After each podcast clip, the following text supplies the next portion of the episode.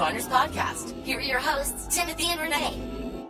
Hey, everybody, welcome to Tone Benders. I will be your host today. My name is Tim Muirhead, and with me is Teresa Morrow. How are you doing, Teresa? Doing good, Tim. Excellent. So, today we are going to be playing an interview that we did a little while ago. Teresa and I went to Montreal. We set up a bunch of interviews with the people in that town because we think it's a really interesting town for the work that's being done in sound post production.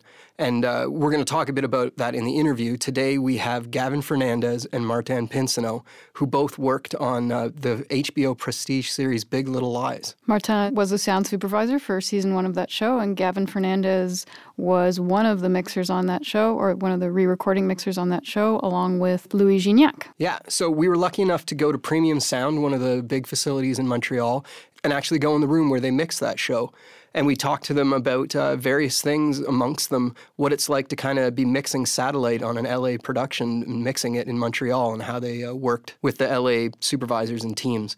Gavin and Martin know each other because they've been working with Jean Marc Vallée for a very long time, from his early French films into his first English films. And then once he became the director for Big Little Lies, he brought them on board.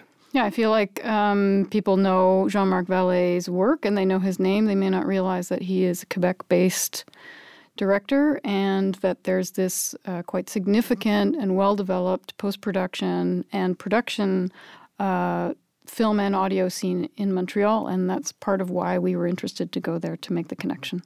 For sure. So Jean Marc Vallée is Dallas Buyers Club, a Wild starring Reese Witherspoon and uh, many other films that I'm sure everybody's a big fan of. So a lot of times when uh, people work in their hometown and then get kind of called up to the big leagues of Hollywood, they tend to leave the hometown behind. But Jean-Marc Vallée has been very uh, dedicated to his hometown and made sure that the post production is still going through Montreal.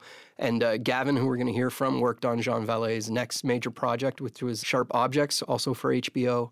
And uh, we just thought it would be a really interesting thing to kind of go see how Montreal is kind of keeping its own identity while working in this uh, bigger ocean now. Yeah, so we appreciate them coming on the show with us. It was a while ago now that we did that. This is, we are talking about season one of the uh, series. Season two is going to be launching, I think, in June. Yeah. Uh, with uh, not entirely the same sound crew, but uh, all of these people have gone on to, if not work on um, Big Little Lies, a lot of other interesting shows. Yeah, and Martin Pinsonnault is a returning champion to Tone Benders. He's been on two previous episodes. He was on to talk about uh, Jean Marc Vallée's Dallas Buyers Club. Way back, he was one of our first guests, I think, is episode 14. And then also in episode 79, he was part of the sound effects recording roundtable that we put out. So we appreciate their participation. Uh, Martin has always been great. And uh, thank you to Gavin. Also, he was really entertaining, and I think you'll enjoy this talk. Yeah, and uh, keep an eye out. Martin Pinsonnault just started releasing sound effect libraries under the Sonomar collection that you can get through Pro Sound Effects. The first library is out, and it's a bass machine and you it's too hard to explain. You got to go listen to it. It's this kind of homemade instrument that he makes all these crazy sound design elements out of. So go uh, check that out. And we started the interview by asking them how they approach big little lies because it's not quite a feature film but it's more than a regular tv show. It kind of sits in that world between tv and film and we asked them if that affects their approach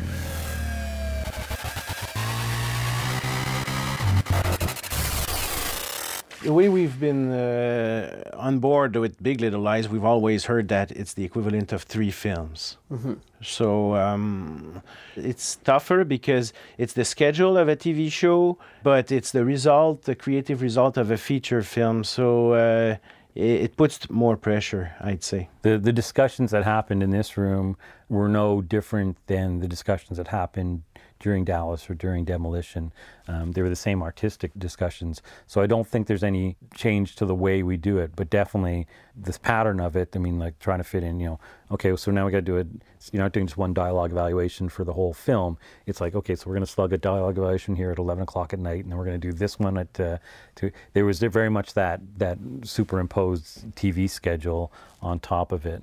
It's it's tough to do, um, but it's also once again, it, it shows in, in the overall product at the end. There weren't a lot of compromises as far as you know it's like it's a tv show it's like we have you know eight hours to do the final mix and you know let's get it out the door sort of thing because we have we have to start the next dialogue premix tomorrow morning there, that wasn't there. It was like, no, we're going to work on it until everyone's happy with it, and then especially until Jean-Marc's happy with it, mm. and then we'll move on from there. This wasn't the first time you guys both worked with him. Martin has a long-standing relationship with him, and I've been on board since 2008, since Young Victoria. So Yeah. myself and Louis, Louis, it's been part of that team since then. He, he I don't think he ever planned on doing TV, and these two TV uh, series have come out of uh, the fact that the Janis Joplin movie fell through, which he was doing with Amy Adams, and she said, "Well, I'm going to do something at HBO. Maybe you should come on board with that." And and then Reese heard that he was thinking of doing the other HBO thing, and she said, "Well, well before you do that, why don't you come on board with ours?" Um, and so he's been adapting to it. You know, like there was a learning curve involved in that. Uh, that you know, the first mixer he's saying, saying, "Oh, you know, I want it really low. I want people to lean into their TVs to hear that," and saying, you know, you got to be a little careful of that because it's a little bit different than feature film where you got them on the edge of your seats, but in a controlled environment at their homes. You know, that being said, we didn't always win those battles. You know, uh, what was artistically right was what is. And HBO was incredibly supportive. They almost gave him carte blanche um, to do what he wanted with the series. I think, you know, they, they, I don't think they fought him, but I think that, you know, there was a lot more negotiations as, as they started the process. And then towards the end of the process, they said, uh, well, if Jean Marc's good with it, we're good with it, sort of thing. You know, it's been a good ride. So, you know, and we, can't, like I said, can't argue with the results. So wor- working with him has been fantastic in that it's opened a lot of other doors too. You know. Well, yeah. Um, even though we didn't meet each other when we were at university, uh, Jean-Marc and I, um, we both studied in film studies, and um, he's a bit young, uh, older than me, so uh, we didn't meet then. But uh, around the time when we studied films, uh, we we, uh, we we were both at the pretty much at the same time where the independent filmmakers in states such as uh, Scorsese or Coppola or the Coen brothers were rising and personally uh, I have to say that when I, I discovered the relationship that uh, Coppola had with uh, his sound editor that was Walter Murch then or even um, Alan Splet with David Lynch, where actually they they were becoming some sort of a team, with Alan Splet uh, being uh, the sound and, and but helping the others. That was kind of the aiming. Uh, the idea was trying to help a director to make a movie and trying to to use my uh, expertise and talents and put it in, in a film and trying to help a director to just uh, bring to life. So uh, it's under these uh, ci- circumstances that it all started. Uh, I, I, I was part of his first feature film. I was a sound editor back then. I wasn't a supervisor. So we met each other at, on Liste Noire in uh, 1995. And um, and since then, I, I, I I actually forgot about that because I recorded fully for that. oh yeah, you're I forgot about that. well, so you you pretty much uh, did almost them all except yeah, I crazy, think- I, know if guess. we met back then. though. crazy, we didn't do crazy, but No. you, you- No. So it's kind of this very uh, personal, intimate, creative relationship. So that's what uh, uh, actually uh, it is with, with Jean Marc, and uh, the fact that he's been uh, offered all these uh, these uh, great uh, films uh, was a, a great occasion for us to actually be able to test ourselves and and even to learn also because uh, that's another thing with with Jean Marc there's a lot of learning uh, because uh, it's the first time we do this so we, the first time we do something we learn. So uh, there's a lot of learning in every film a- and uh, it's crazy what I learned in on Crazy and it's crazy what I learned on Young Victoria. Remember all the work we did on on Foley editing? Uh, that made me realize a lot of stuff at that time. And all, on all of these experience there's some things that we learn and we can bring them from one to the other so it grows and it gets more uh, delicate more precise as uh, as time goes by. And also it can serve all the others as well. Because once you learn something you can apply it on all the other experience you have in your life. It's funny that you should bring up Walter Murch because Walter Murch often wore the picture editor and sound editor hats on a lot of the projects that he worked on. Um, and it's interesting because one of the things that Martin brought to the table was Martin's editor, Paul, actually works on an Avid at the picture editing facilities or at his home, whichever. So it's it's almost like as opposed to being the picture editor and then putting in the sounds you want. Now, that part of the process, part of Martin's team was at the picture facility putting in the sounds there to get them in as early as possible, so that they didn't get used to what often would happen would be that temp love thing, where they would get used to some other sound and all of a sudden anything even quote unquote a better sound or a more clean sound, whatever, might might work better. The idea was to get in the door as early as possible. Yeah. Did you ever consider being a picture editor? Mm, No, no, no. God forbid. You said Paul cuts on the Avid? He cut sound on Avid? he was cutting sound on Avid, yeah. Interesting. Well, it's something we started, uh, I think, uh, on Dallas uh, Buyers Club because uh, one of the problems when we put sound on during picture edit is that sometimes it's kind of a guide track, and it's most of the times the people that put the sound on the picture edit, the sounds they don't have the rights to use these sounds. They come from all over the place, from the internet. So it ends up being thrown away right after. And we as a team need to redo it entirely. So uh, throughout time, we, we realized that that was kind of crazy to spend all this time to build it and then to throw it away. So we thought it'd be good to um, to actually provide the picture at the department with the good sounds. So at least they would put some good sounds on the guide track so that it, it would actually represent pretty much a good start as a base. So uh, That we- was we- that was phase one. so that was phase one, actually, yeah. Uh, the, and when on Big Little Lies, we went on phase two. They, they said, okay, it's good. You provided us with all the those, those sounds, but now uh, we'd like to have someone that actually puts it on the picture edit. So it took it away, took that out of the hands of the assistant picture editors and put it in the hands of sound editors who had to work on the Avid. We, we decided to, to bring one of the member of the sound team into the picture department so that we would actually have someone right in there to put the first the, the sounds and, and to make sure that the the first proposal for the director's cut and the uh, HBO approval, it would have a, actually a sound that would be really uh, uh, interesting with music that usually uh, is is also going to be released after and some good sound with some dialogue adjustments as well. So so it's it gets to HBO in a good condition. And that's a process that starts while they're still fine cutting or even before that. Oh, from day one of edit. Wow. Yeah, this is a revolutionary concept. It I is. like it is. It's not something. It's also. I don't think it's a workflow that can be applied to regular network stuff. You know, I just got through a series with Universal, and and there's different levels of openness to this. I think this works because he has carte blanche and uh, final say on a lot of stuff. I don't think it would work in a in a structure where there'd be multiple approval processes.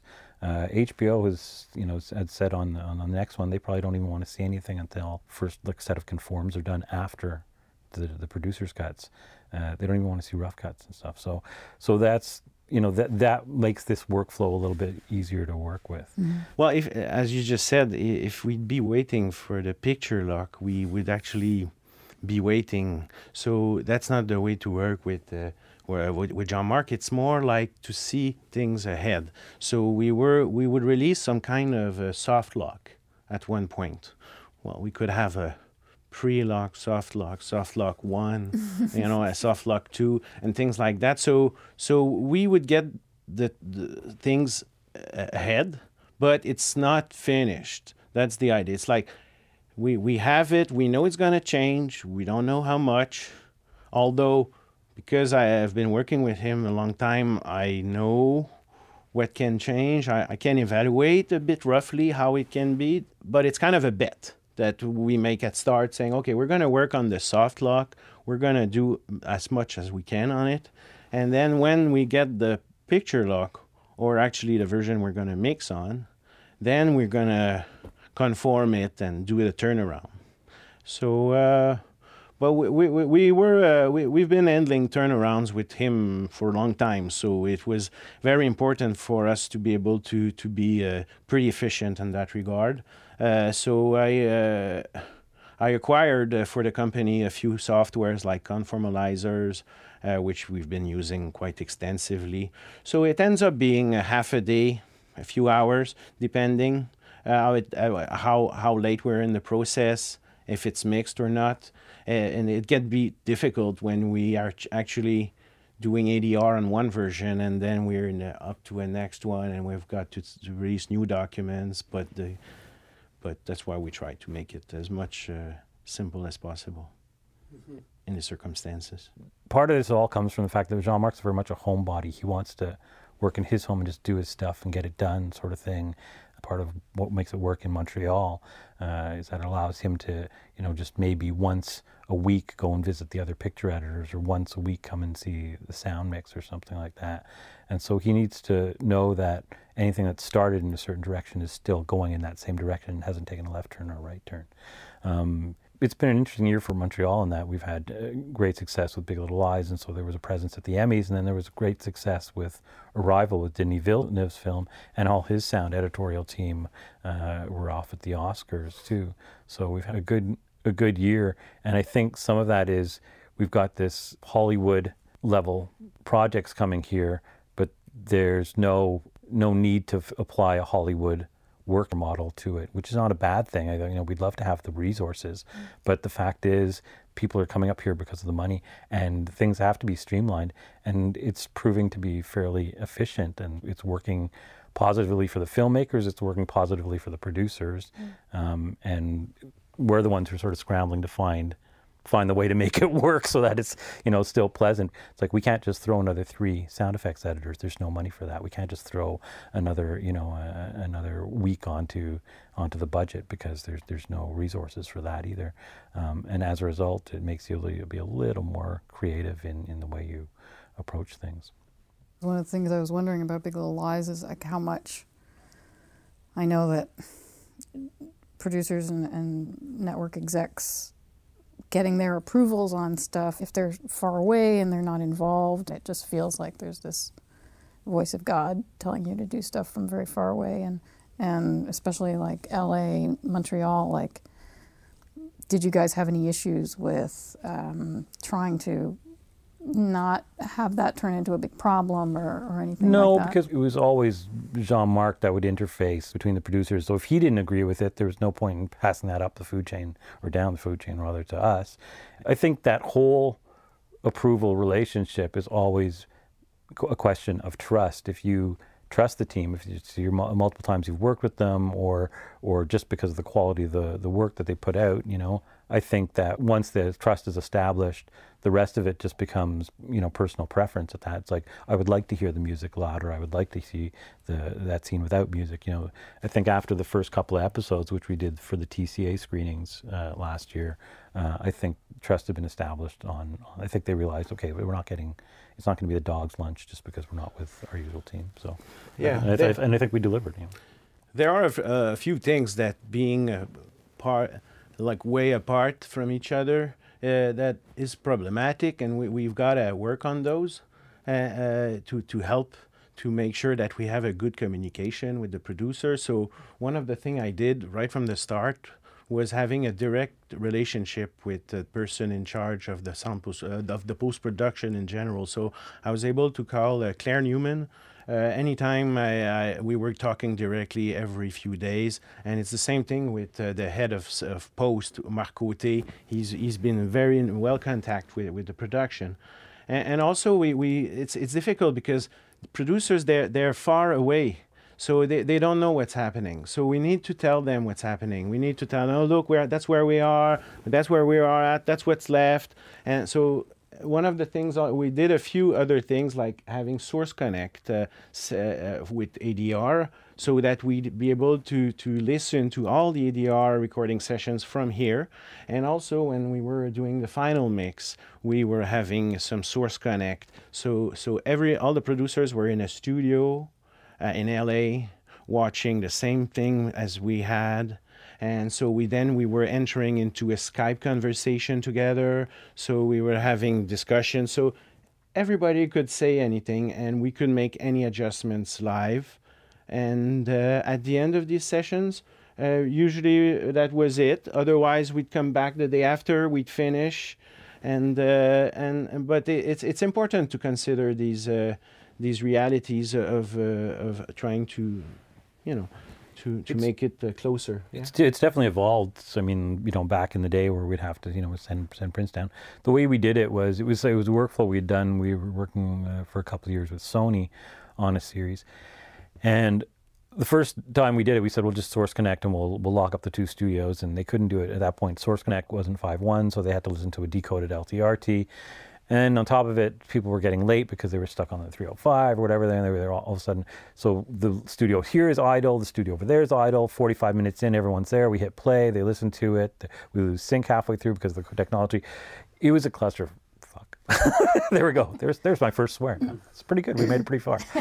Um, and then what and it, what ended up happening? We said said, look, we're going to actually send you a print and the and the, the master video, and then do your playback when you want. We'll keep going. We'll, we'll start working on doing the foley for the M and E. We'll start doing some other uh, some other. You know, we'll we'll keep the, the the machine working. Give us a 30 minutes heads up when you guys are ready to hook up together, and then we lock up everybody together. We do a sync check. Um, now Source Connects f- 5.1. Every so often you might lose sync, but for the most part, you know, we're doing it's for corrections at this point. It's not for a long playback, so it's it's usually not too much too problematic, and it worked out quite well. I mean, the Skype call ended up being the the hardest thing to manage was when to mute the Skype and not Right. to mute Skype, and people are you know waving flags in front of their camera trying to get your attention sort of thing because you're listening to the scene back.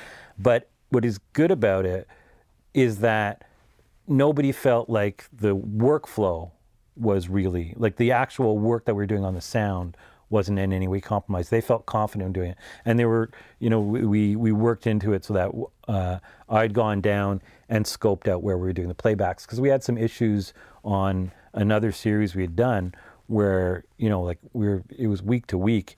And no joke one week they listened with the surround levels. They were set up for cinema as opposed to TV. The next week they played the whole mix 3 dB down. And so the first five corrections are can you turn up the wind here? Sure. Can you turn up the wind here? Sure. Can you turn up the gunshot? You sure about that one? That's pretty, it's ripping our heads off. Yeah. and I go, are you guys the right playback level? And they're like, oh, we're 3 dB down. Yeah. And so say, let's go back and listen to the first two corrections. And they go, can you turn the wind back down? and so we flew out there, we tested a bunch of facilities, um, and then gave a list to HBO. They had to approve them for MPAA uh, security reasons to make sure that they were secure facilities. We found one. We ended up being at Formosa in Santa Monica because it was convenient uh, for everyone to travel there. When Jean-Marc's out there, he lives out in Santa Monica. Um, HBO is fairly close and it ended up being fantastic. And the service we got from them was was uh, uh, was fantastic. They were they were really really always on the ball. Mitch, who was our mix engineer at the room, was was always like right there for us. Really conscientious, and that is amazing. You can't buy that. I mean, at any price. That's when when we have this trust issue because we're not in the room with them, wondering what we're hearing. So. That's great. So yeah, That's it was really encouraging to hear that Source Connect is working at that level. Yeah, yeah. I mean, there, there were certain issues because as soon as you put up firewalls and certain security issues, uh, both at both ends, both at Formosa, Formosa and and here, where they had to clear uh, permissions through the server for certain ports. I mean, it just Yeah. it's uh, it's always fun, you know, when they start talking like that. My eyes start rolling, and like, so. And then it was funny because they send up um, uh, Steve Mesner, who's the head of the international department, and so he comes up for the first two M&Es, and we're going. You know, we're both like 30 years into this. I think we've got the M&E thing covered. We're good. They go, no, no, we'll, we'll send him up anyway. And he came up here. It was fantastic. He showed up with like, he would say, okay, from the dialogue from 131 15 17 to 131 15 27 i need that one hit like the smack from the coffee cup. And then i need the, it, i got this roadmap that would take me about an hour to go through the dialogue track and saw it all up and bring it all in and just send it off to louis. And then louis could do the m&e all on his own. And we'd do it with steve uh, uh, for, for the first two. And that became this formula. So you know this thing we were saying saying ah it's okay we got it sort of thing. It took all the guesswork out and it actually made it really easy and pleasant to, to do. So so even the deliverables was this new approach. And, you know, there's a lot of scenes where it's flashbacks or breathing or like all sorts of you know human sounds, and he'd say, "No, we want all that in the M and E." It's like, you sure about that? It's Nicole Kidman, you know, it's very specific. And the HBO approach is any of our directors, we want them to tune in when they're in a hotel room in Moscow and see the film and recognize the film and not have some critical moment like the breathing that's going over this scene be redone, you know, half-assed just by the dubbing team. Not that dubbing teams do half-assed work, but sometimes they've got financial constraints and they don't have the artistic input from the directors or whatever. And if that material is not there, they might just skip. They might just it. skip it or yeah. And so it's I think that's really, you know, admirable on HBO's part that they follow through so far as to say that we want directors to be happy with the foreign language dubs of the stuff. You know, I mean, I, mean, I remember Steve Soderbergh used to send, what was his name, Blake? Uh, Larry. Larry Blake, and he used to go around and do all the dubs. He'd like supervise. He wouldn't understand the language, but he'd say, "No, that's this," and, and it was the coolest thing. That I thought that was the coolest thing that that someone followed it through. It started as an artistic project. It will end as an artistic project in all its forms, and that's kind of neat. And it's interesting that aspect because what we learn most of the time uh, in our career with M&Es is that we can't take any chances and we have to remove stuff that might be problematic so that eventually the M&E ends up being a bit clean and, and a bit aseptic. But what this guy uh, told us and, and suggested was actually to keep the elements from the real of the show and try to, to make as much as possible from what was there and bring it into the foreign language. And that's kind of a new attitude, completely new attitude than what we've learned before. So we were very excited to actually uh, do this because we thought that uh, uh, it was a, good way to improve the result of the M&E. But the risky aspect is that the guy was in the room with us to kind of accept it, which is not the case in most cases. So, and the mixers are left alone. So when they're left alone, should I keep this? Should I remove it? Sometimes they prefer kill it because it's, there's it's safer Yeah. choice. For so for the future, I think it's a good thing to try to kind of change the mentalities about M&Es and trying to keep as much as possible from the original tracks. Yeah, as long as there's no match issue. I think where where it became problematic was where, you know, you'd have Nicole butted up against a sentence. I mean, uh, we always had, and we we did have a dialogue option track. Yeah. And there's a couple of times where he sent me stuff on list and he said, throw this in the M&E. And then when I was doing it, I was saying, I really don't feel good about this. And I could write to him. He was really responsive. Uh, and I'd say, say, I put that on the dialogue option track. If you want, I'll go back and throw in the M&E. He goes, he says if we're covered, he says, says we're covered both ways this way. So he says the dialogue option track always does make it to the dubbing mixer. So they, if they want it, they've got it. If they don't want it, they don't. And that was good. But it's nice to, it was nice to have that. Do you want to talk a bit about the music in the show? Because it had a lot of uh, famous songs in it. And not only were the songs in it, they were plot devices. And that's not an everyday thing. So how did you I'm, guys tackle I'm that? convinced that Jean-Marc picks the score before he reads the script, and then he writes then he writes everything around it. yeah, yeah. And No. in a lot of cases, actually, in the scripts, he writes down the Yeah, no title kidding, of the songs, so so that it's obvious we need this song. And sometimes he can even have people sing it, but then it's an obvious choice. So yeah, well, uh, Jean-Marc, uh, as he does the edit, he's uh, completely uh, surrounded by music all the time.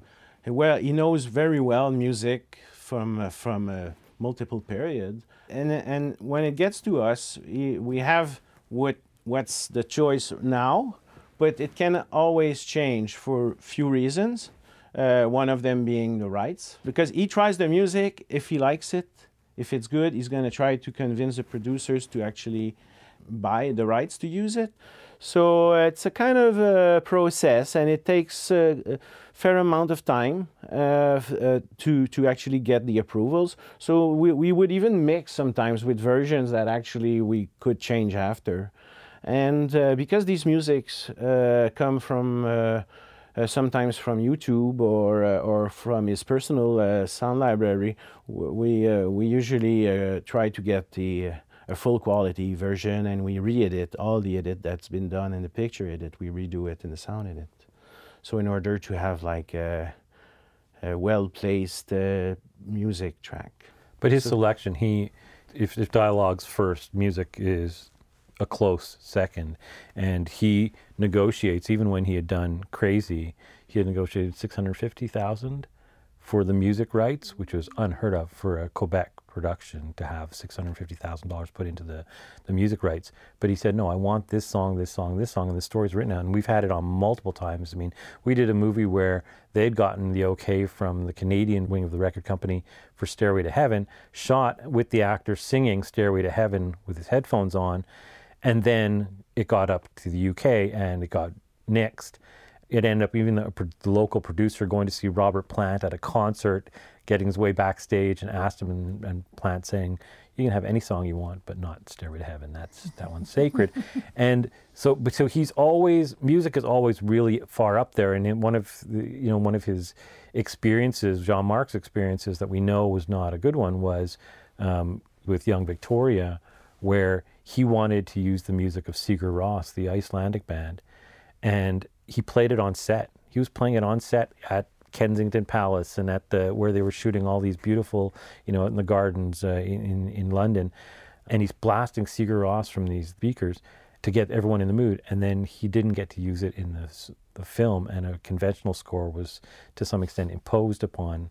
Um, to this day, it was not the movie he wanted to make. He wanted to do that because the music to him was just as important as all the rest of the story.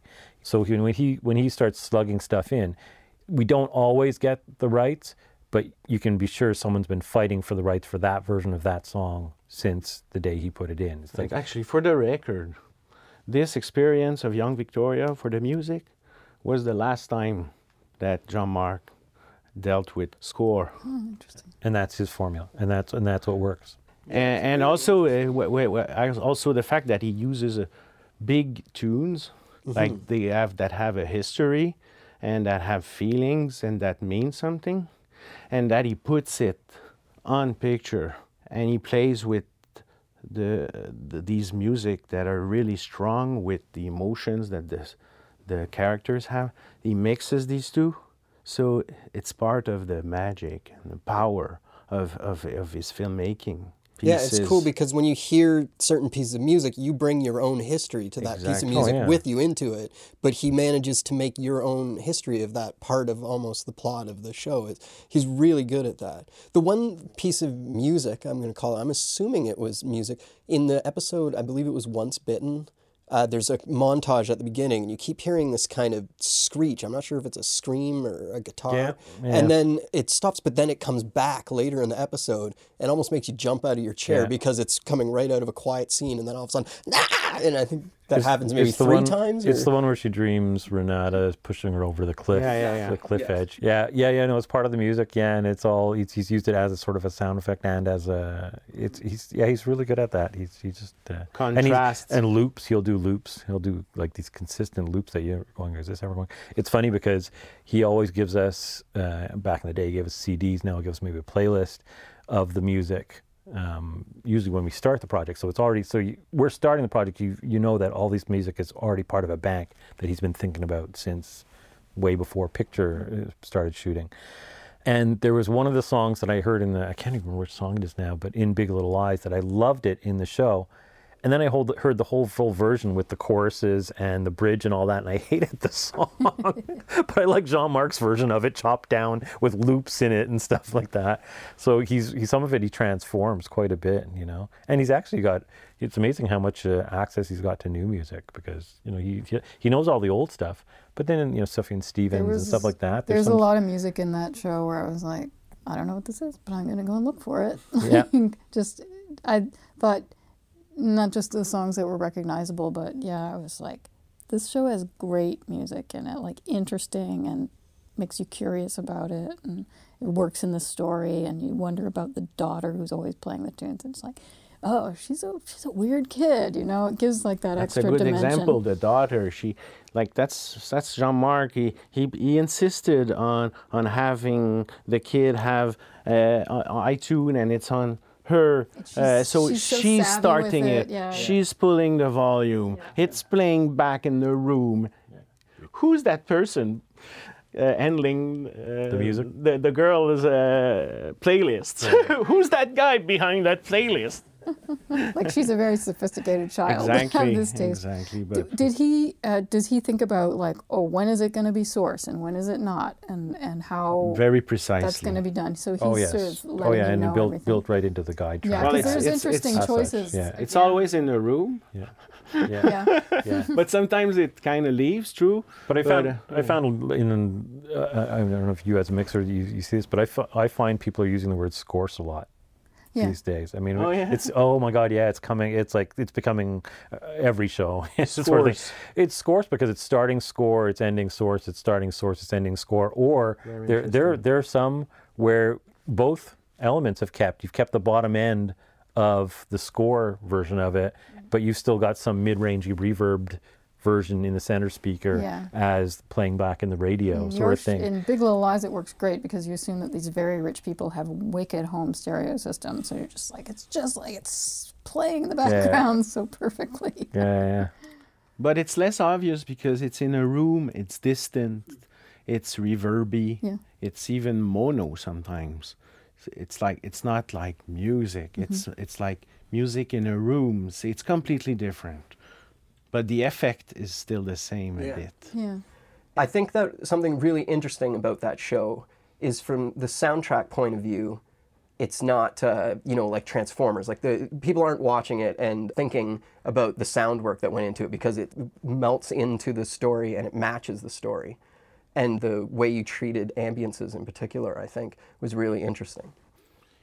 Yeah, well, there's a big base of ambience on that show because uh, the fact that it happens uh, close to the seashore and all the houses are, are at different places. So the sea uh, uh, was a very uh, particular character of, of the show. So uh, the fact to, to build a soundtrack with ambiences that reflect all these realities of the show mm, sits as a base on which we can build uh, and put other stuff. And there was even a, a, a logical progression to it. Reese's house was the closest to the crashing waves, so it was always fairly present, even in their kitchen. Uh, you know, Shailene was the one who lived in town, and so her her ambience was more city, and there wasn't very much of the waves wave sound. And then when you get to you know like Laura Dern's character, uh, Renata, she's the richest of the bunch of them, and so they're overlooking all these other houses down below, and so they have the distant sort of wave sounds. And Martin had gone out there for a better part of two weeks, three weeks to record. Yeah, two weeks. Yeah, so that was a, a intricate part of it. So I don't know if you want to talk about the recording process because you guys had you had some multiple setups. Yeah, well, uh, months uh, before uh, the shooting, we actually had access to the script, so we were able to go through the scripts and and notice uh, all the places where that were actually taking place. And uh, so uh, I was able to do a trip around and, and at different times of the day and, and, and pick up uh, some some ambiences at different times of the day, different perspective from the seashore. And uh, all this also I did uh, with the uh, using surround microphones. Uh, so we, we were using double MS, which is very uh, realistic field recording technique, but it's also in surround. So when we came up to the mix, we we brought back these five tracks, uh, prints and uh, the, so we use them. And even though it, it, it really looks real but it has a lot of stuff in the surrounds. So but we were- don't notice it. Were you decoding prior to mix or at the mix? no we were decoding prior to mix yes. And was it just ambiances that you were getting? uh, mostly ambiances yes. Uh, i had the occasion to go into a, a house that was used for the film, like precisely the Nicole Kidman's house. So I was there for a few hours. I was able to do all the doors and the and the stairs and the lighting and specific things in, in, in that place, but also the ambience in front and the back and the surroundings. Uh, and mostly it was the ambiences that we collected there. Yeah. Brendan uh, Brendan Beebe, who had done the location recording for, uh, so was there on set with all the actors and actresses and Jean-Marc. had a, an interesting set of parameters to work with, and one of which is Jean-Marc is very uh, sort of cinema real, you know, very, very, uh, you know, shoot off the cuff. Uh, all of a sudden, it'll be like we're shooting over there, even though there's no lighting over there, and it's like if the camera's not moving the way, it's like give me the camera, I'll take, I'll do the camera movement, sort of thing. So he's very hands-on. There was a particular scene at one point where uh, Maddie, uh, Reese Witherspoon's character, is talking to her daughter, uh, to Abby in the in the the room, and they weren't projecting enough. So normally, you know, so so so silence is critical to getting you know a good recording out of it. Well, not on a Jean-Marc film. So the, what he did was he went over and they were at the house by the seesaw. He opened the door so that they would up their performance. Of course, sonically, it was a nightmare to try and deal with afterwards, but it ended up giving what is reality. It's, it's tougher for me. It's tougher for Brendan. It's tougher for Marte and Thomas, the dialogue editor. But at the end of the day, it's what's right for the show. You know, like it's a sort of a breaking the rules to get that performance. And the one thing with Jean-Marc, he's very much about the, lo- the, the location sound being kept as long as possible. Uh, he he works very hard to get those performances, and most of his films are very much you know their personal journeys from crazy um, you know to young victoria to wild to demolition and definitely with big little lies. There are these huge character arcs that you know i, hate, I usually hate those artsy sort of terms but they're very critical transformations of all of the characters. And so when he works hard to get it on camera he's definitely going to fight fight tooth and nail to keep it right till the end. And if if he opened the door and you end up having the sea or the traffic, or he said, no, I want the fridge to be on so the light goes on at the right time, and they didn't have time to re, you know, rejig it with fake lighting in the in the fridge, or it was someone's real fridge that was stocked that didn't want food to go bad, then so be it. You're going to live with that fridge, and that's part of it, and don't you know don't try and change it. We're not calling it for ADR just for the sake of having clean a clean recording. You, once you accept that, you know, and get through the grief period. yeah, and if you have a director who has a sense of the technical problems that may be being created? Does that help you like mm, talk about it later with them and have it realistic it, expectations? It I think uh, I think I'm okay with it if they own it. You know, I really like that expression. You know, in French we say assume. Um, if they own it, would it make my life easier had they turned off the fridge? Had they kept the door closed? Yeah, it would have made my life easier. Would they have gotten the performance they wanted? No. And when you end up seeing I think it was four out of five of the principal actors get nominations at the Emmys. I think it speaks for itself. Yeah. You can't really argue with that. You know, you obviously what they did got there. One of the toughest scenes for ADR, um, or one of the only real big scenes we did, we had to do some of Maddie's lines in the episode one on the seaside when she's talking to Ed, her husband, and Reese came in twice and said, first time came in and said, "You got to be kidding me," and, and didn't do it. And the second time came in and tried her best and couldn't get through it. And came in a third time and said, I hope you guys, you know, you're asking me to do something which is probably going to be the hardest ADR scene I've ever done. And she nailed it. Like she brought her performance up, and we're talking seven months after the after the shoot or eight months after the shoot to put herself in that headspace on that beach, um, and come back with that same, you know, bordering on tears, sort of, uh, you know, ple- pleading almost with her husband, um, saying what she's lost as the kids are growing up, sort of thing. It was it was amazing. It was really really touching, and it was amazing to hear her as an actress say, "I hope you know what you're asking me for, but I I hope I can meet. I hope I can raise up to the bar." That's cool. That's a, an interesting example because like Jean-Marc brings these actors right in front of the sea at about 10 feet from the sea and makes a, a, scene with two actors that have like a strong arguments together. And, and, and, actually uh, the waves knocking splashing makes it impossible to use ultimately although we we tried as much as possible to use the original one and play with alts and things like that but ultimately we ended up deciding Uh, with Jean-Marc to, to actually redo the scene entirely in, in, in ADR. But my point is that these scenes that are so real, to have to redo them, we absolutely need to make it perfect. Otherwise, it's really risky and, and, then at the mix we would tend to sometimes go back to the original at some situation where Jean-Marc would really prefer having the raw performance. So intercutting and, in one scene ADR and then back Oh, to that's source. constant. He- yeah, I mean, we, we did syllables. We did, you know, like things that were mispronounced or something like that. It was uh, it was a, a weave job at the best of times, but it was you know. And that hopefully done. particular scene on the beach was that I'd say it was ninety percent ADR, but I think I remember keeping a couple of yeses and stuff from Ed, and just uh, and it, sometimes it's you know I mean I always I always say you know Foley and ADR is smoke and mirrors at the best of times. You know they're they're necessary, but most people don't. They should never realize that they were done, right? And so it's always a question of so if you can get in like half a syllable of the original word and then weave it into the rest of the ADR, just having that beginning or end of a sentence takes it the question out of the mind of the spectator. They they all of a sudden buy it hook, line, and sinker because there now is this correlation between what was said before. And sometimes it's a matter of you know going and just grabbing a breath that leads into that ADR or a breath that's in the middle of the ADR that, that wasn't done, and just having a little bit of reality. That's that's the way I found it. I mean, I'm not sure how all other mixers work. Yeah, uh, I think some people yeah. might think that's counterintuitive almost because you're like, well, Well, it's keep- easier to do the other way. One piece. Yeah.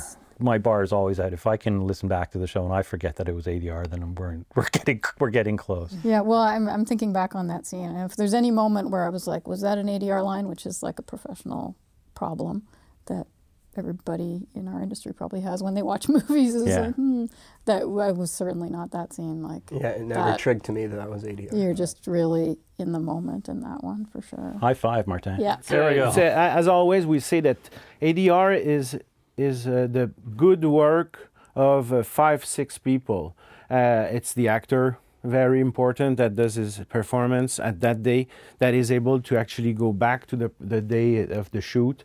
There's a director also that's very important in ADR to able to to kind of play around and try to to level the performance and obviously the person that records it that is very important because if the microphone is not well placed if it's the wrong microphone if it doesn't tone same with the same tone than what was there before very important and obviously sound edit and mix. So, so and if one person on in that chain does not do his job or can't do it's not always his fault obviously the person that eh, then we will see it in the result so that puts a lot of pressure on everybody, and especially Yeah. for a scene like the one we've we've ta- we've been talking the, car, about. the funny one was uh, with the tough ones to sell were car scenes because there's less activity happening. So often it's amazing how much the Foley can help sell the ADR. It's amazing how much the ambiences can help sell the ADR aside from all the work that's done on the actual ADR and the recordist and the director and all that. And we've seen directors, they have a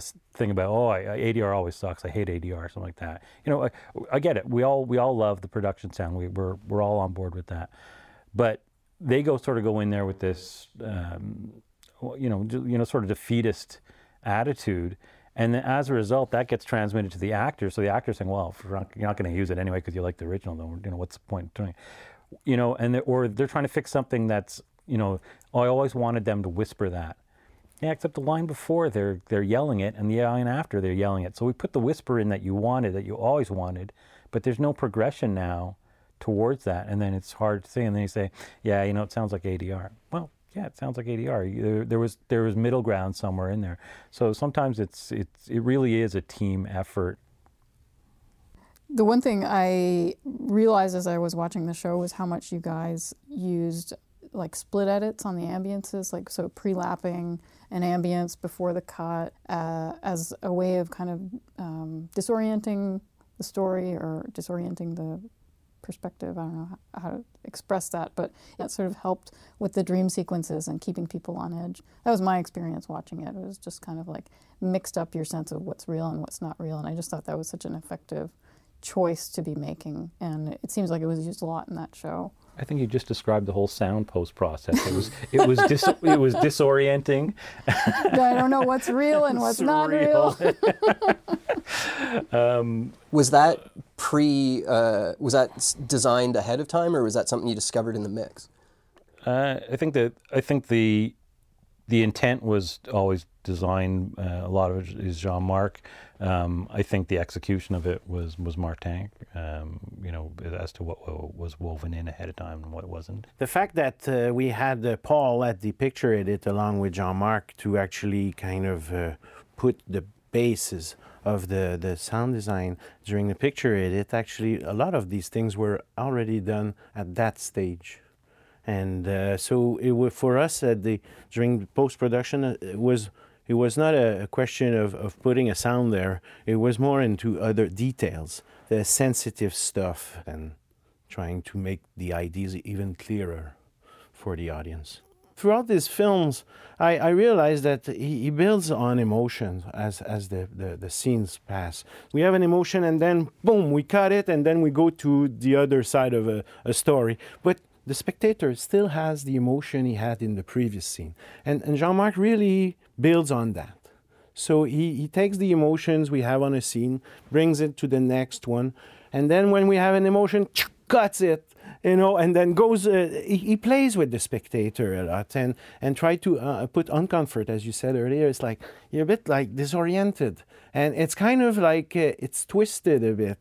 Like we say, we put some sound sometimes just to distract, but to, just to uh, uh, to to think about something else. But the idea is to hide we use this sound to hide something. Yeah, sometimes else. I think it protects the spectator too, because I think, you know, as we were talking about before, you know, with the rape scenes, the rape scenes or the beating, you know, where the, the, the, the punch and stuff like that, they would have been over the top violent had we put those sounds in. And he, he, he consciously keeps takes those sounds out and says, no, it's going to be the room tone of her in the new apartment by herself thinking of the time Perry hit her, sort of thing. And if you'd flash back to it and it had been realistic, it would have just been just too much, sort of thing. And as a result, it, it has this emotional impact without having this physical disgust that you might have from having heard the act happen. And, you know, like the rape scenes were like that. They were all basically just, you know, they're visual flashbacks. And he does a lot of that. And he's, he's the, like, there's, I don't know how many times they're in there. There's these short 10 frame, 15 frame, 20 frame, less than a second flashes of stuff just to, it's like, did I just see her as a young kid or did I just see so and so in that room with them like you're not sure exactly what's going on you know yeah and as a sound designer and a mixer if if the spectator catches or, or, or, sees that we added a sound or that we tried to create some sound design around a certain scene it, it might uh, kind of distract the audience and, and, and the audience might realize there was some intentions behind what, what, what jean-marc really likes to do is try to keep this, the uh, the actors by themselves. And, and our role as a sound designer and mixer is more to try to make it believable, make it that we, we, we never added anything and that we actually letting these uh, characters just live their life and that we never we, we don't add on it and neither does he as a as a director. He won't exaggerate stuff. He, he he's always like we've been known, we've known him for a long time. He's always used the word less is more. Yeah. so it's like the less you put, the the better it stands, and uh, and and and it ends up being very powerful. And that's kind of something we have to acknowledge is that the result the way it's built and how it's done and the simple uh, the fact that it's pretty simple and real it's it's kind of wanna, really strong i want to coin a phrase i want to call it like superfluous minimalism or well something that i found when i was watching it was that as you mentioned earlier there's lots of uh, what do you call it, scorce music. Yeah. Uh, but the an actual score doesn't really exist. But the ambiances are kind of becoming that score. And there's scenes. Uh, the one that popped out to me was when uh, Nicole Kidman and her husband in the show are at the shrink's house, and they're talking, and it is uh, a very intense and uncomfortable scene. And in almost every other scene in the show, there's loud ambiances of waves and stuff. And that one, there's just, uh, I'm not, did you pull it out as the scene went on, or was it just really quiet? Well, that location is, the, the ocean's supposed to be down at the bottom of the end of the street. So there, when he opens the door, you do hear it. And there are parts where you, where you do hear it. But I think that one, got a little bit quieter than the other one. You're talking like uh, when we're into episode five or six. Yeah, around. Yeah, yeah um, it definitely has become a little bit of a, this haven, especially when Perry's not there. The first couple are a little more realistic when Perry's at the the psychologist's office, but definitely the the later ones, especially you know when you know when she's saying you know you are in danger you do have to leave you do have to get an apartment uh, they became they were they were probably a little bit quieter than the other the other scenes as far as the presence of the ocean or the outside or There's whatever. one little moment in one of those scenes at the therapist's where you hear an external ambience of like just ordinary street activity. And I love that little moment there because it was like in every other place where Nicole Kidman is, she's surrounded by like this pristine empty space, right? Like, and then when she has to go to the therapist, she's like, real people. Dan. Messy world comes in. Yeah, and I just like I just that little moment. Like I didn't, th- you know, think about it that consciously at the moment, but I it just I, you felt that like oh she's in among the real people in that one moment. I was like "S- there's so much that can happen in an atmos, you know, that if you just have the right little like nanosecond to throw that detail in, it can without it being distracting. I mean, Yeah, it's, it's without it always it's always the, you know it's always the key. Like, does is that is that pause more powerful without it, or was Yeah. it more powerful with it, Yeah, sort of thing? I guess you could go both ways. Um, Yeah. I got to say the locations themselves kind of played to like this weird dynamic because, with the exception of the Blues Blues Cafe, which is which was first of all just uh, FYI completely studio green screen. Oh no uh, kidding. Which we didn't even know because we got we got it already treated. The treated. coffee shop? The coffee shop is completely green screen. Yeah. Oh wow. I I thought didn't you were know. about to say was a terrible place to shoot because it was right on the ocean. no, completely the opposite. Um, no, no, it was it was neon buzzes and uh, and studio lighting to deal with in that in that scene. Wow. But the with the exception of the Blues Blues Cafe and the school environment, a lot of the show happens in these little sort of vacuums that were their home, her home, his home, uh, which was which was neat because it allowed the waves to play out. You know, it allowed the crickets to be on uh, and so on. So it allowed the street sounds when you're with Shailene, um, you know, to, with Jane To uh, contrast. to, to contrast Yeah. and to, to establish. Okay, she's more not inner city, but definitely more in the town as Yeah. opposed to one of these luxurious houses. Oh, out in that's cool. I was recently listening to a radio uh, broadcast, and they were interviewing the movie critic for the New Yorker, and he was talking. They asked him what uh, he was had been kind of.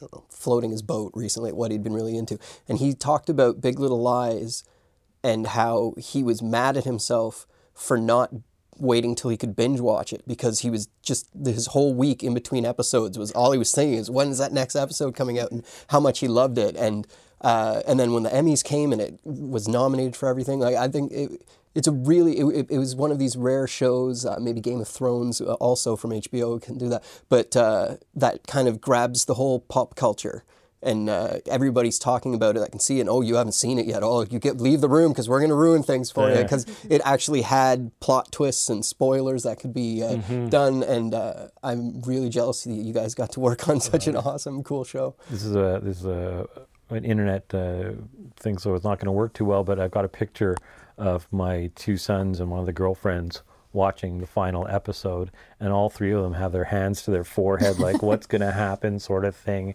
And it was just uh, I just loved that was my my favorite picture because it was it was the whole series was like that. You know, people uh, were were asking, "Can you tell us what's going to happen?" I said, "No, I can't tell you what's going to happen. You have to tune in and see it." Uh, it was just one of those great series. So.